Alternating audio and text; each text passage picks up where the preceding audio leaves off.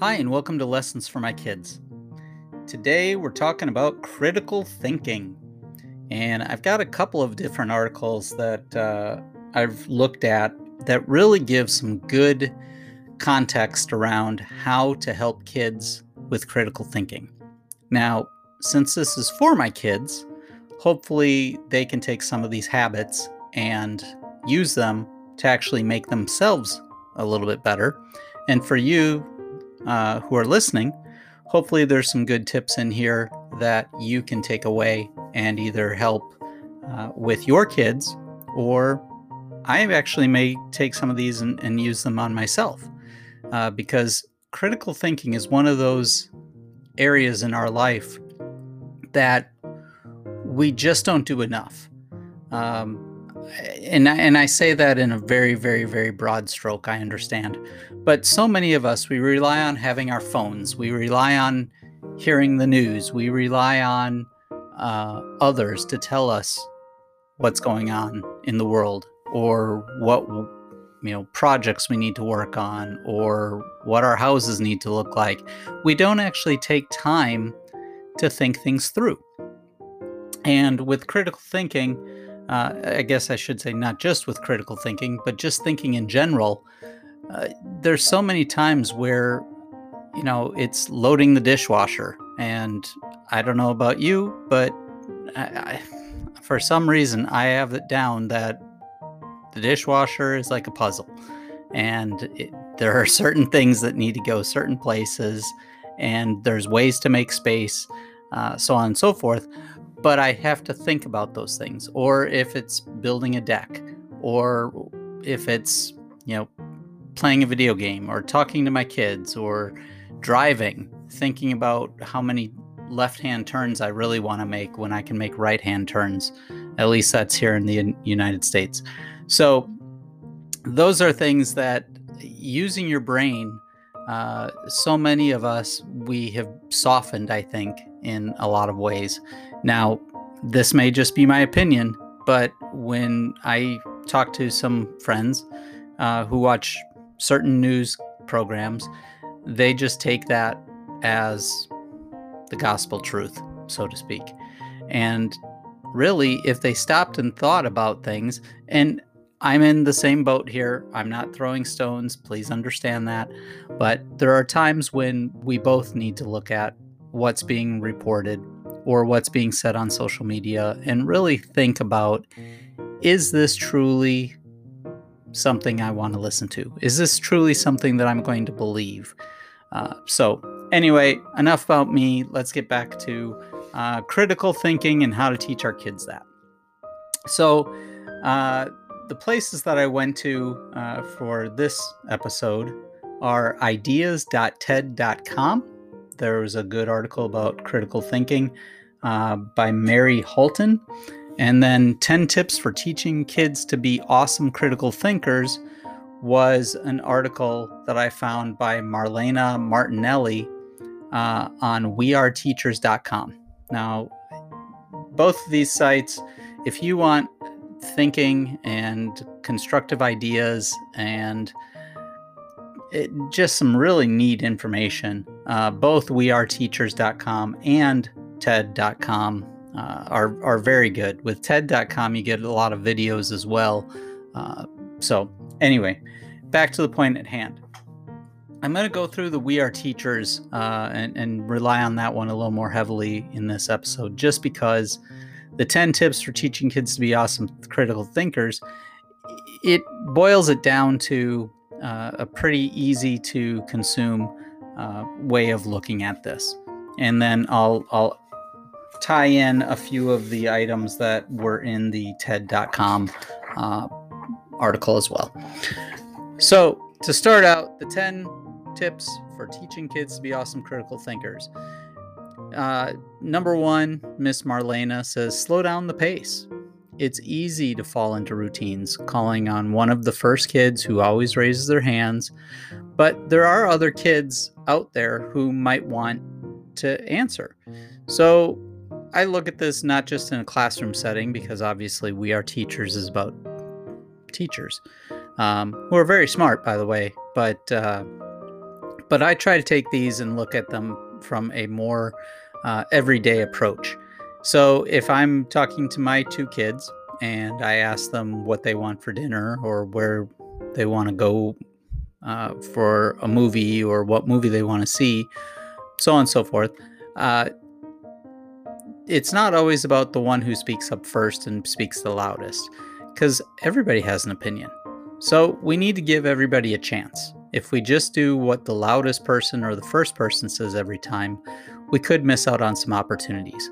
So it's important that we take, you know, a few extra seconds, let everybody take a breath, think about what they how they want to answer really, and then move forward with a decision but everybody should have that that chance. So if we slow it down a little bit, eh, you know, some people who might not be thinking of whatever the question is uh, or the topic, they might need a moment just to get their frame of mind turned away from whatever they're focused on and get them back thinking about what it is you are asking.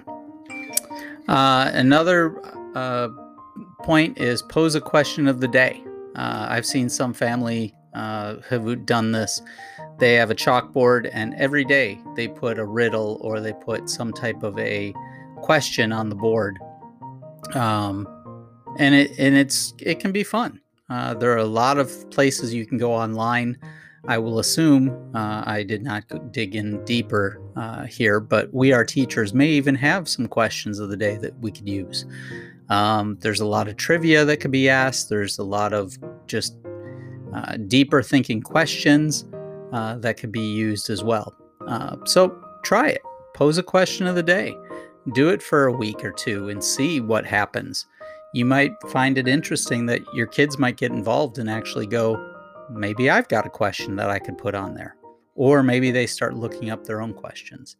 But that's always a good one to, to try. Uh, make a response box. Uh, I don't know if this is as good for an everyday as it would be for a teacher uh, in a classroom, but it says write a random critical thinking question on the board, give students a specific amount of time to provide a, a response, and put it in the response box, and then pull out entries one by one and read them out loud. That way, I guess it, it would be anonymous. Uh, unless you want people to put their names on it. But again, I think that's more for a classroom than it would be for an everyday uh, at home type uh, type activity. Uh, take a side. Uh, we all might remember uh, if we were for older, we might remember going through debate or seeing debate teams argue, but taking a side. Actually, we might even see our parents, uh, or we might have seen our grandparents who chose a side. And in this political climate, which never seems to end. Uh, everyone has an opinion and people take sides. And instead of listening to each other, we tend to talk past each other.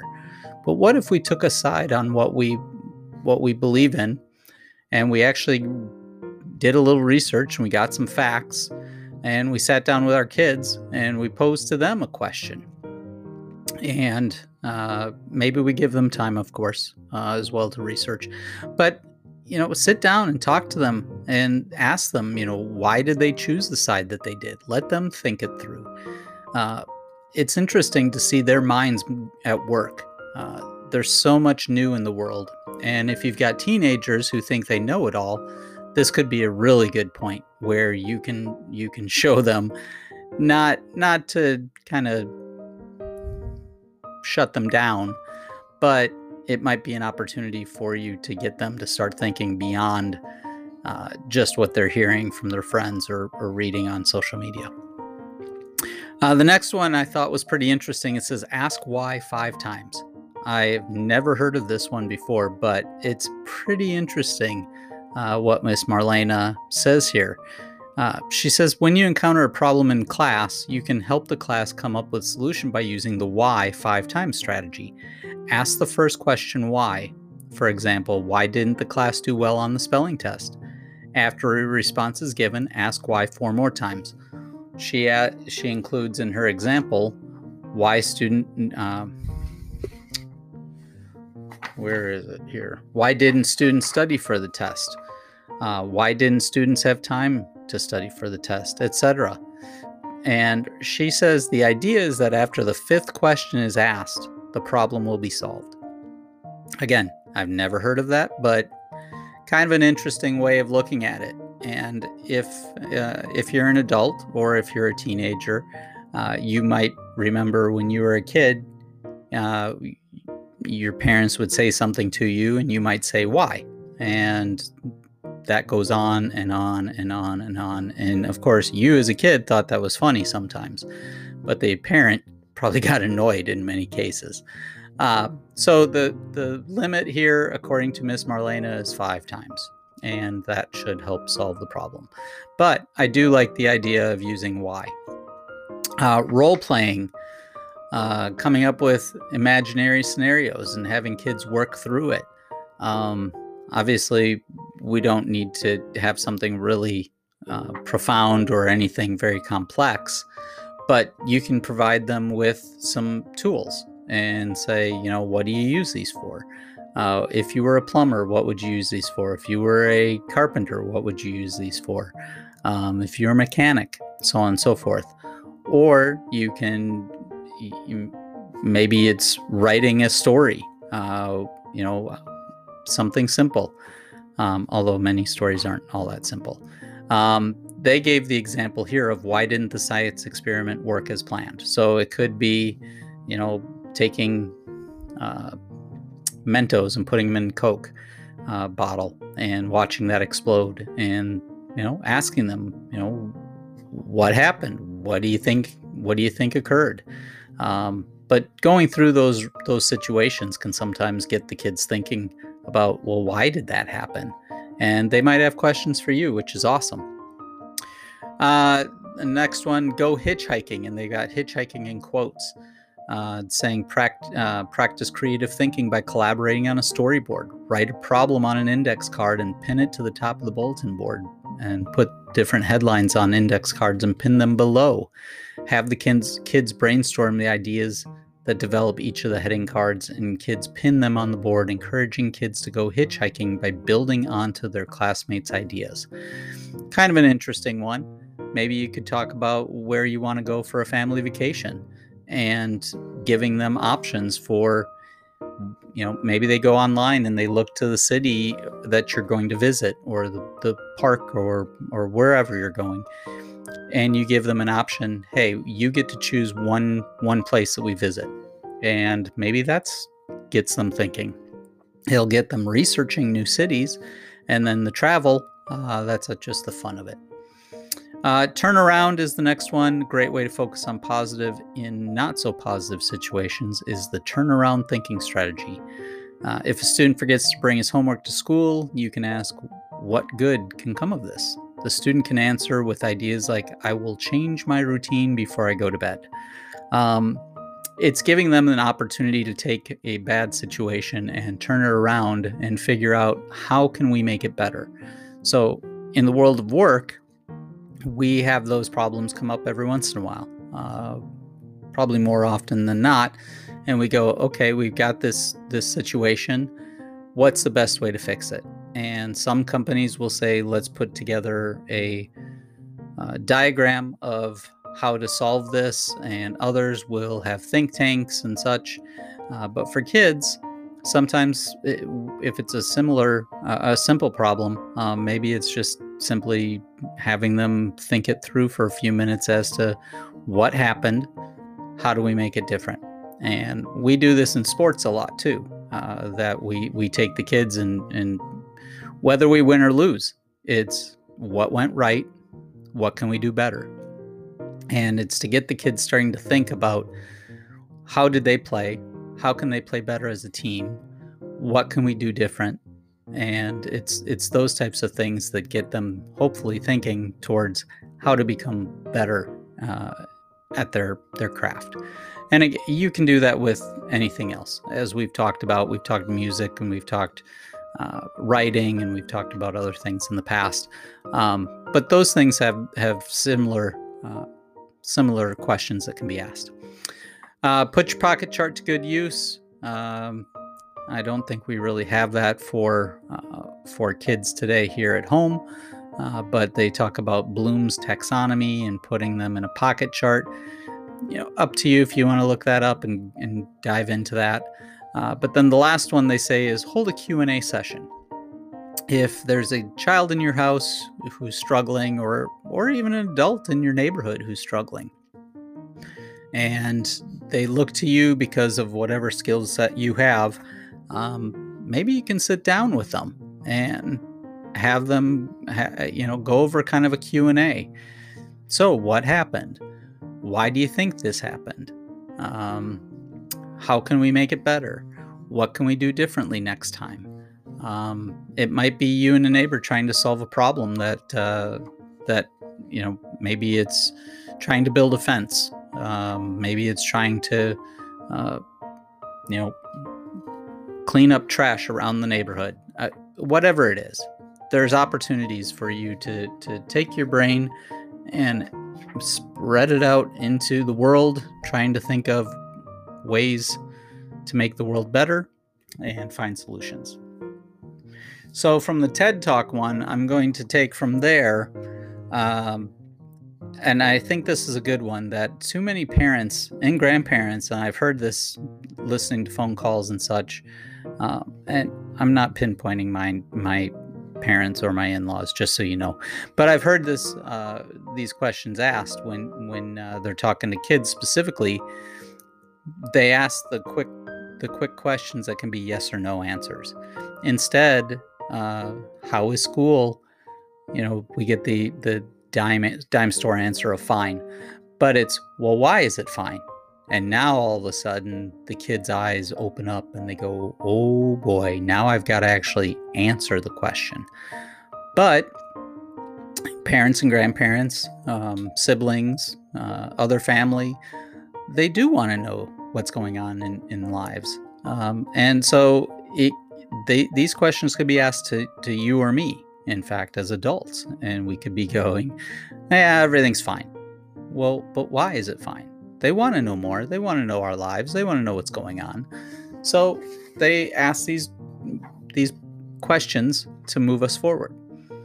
So that's why having been in communications and, and such for a long time, we always look at the questions who, what, when, where, how, and why uh, to really get to the crux of things and to open up more than just the one word answers. So if you can teach your kids some of those things, the who, what, who, what, when, where, how, and why, uh, can really it can it can open up their world so that as they get older and as things start to happen, they can just not take it at face value and they can actually think things through and hopefully make the world a little bit better place. With that, I thank you for listening again, and I hope you guys have a wonderful day. Take care.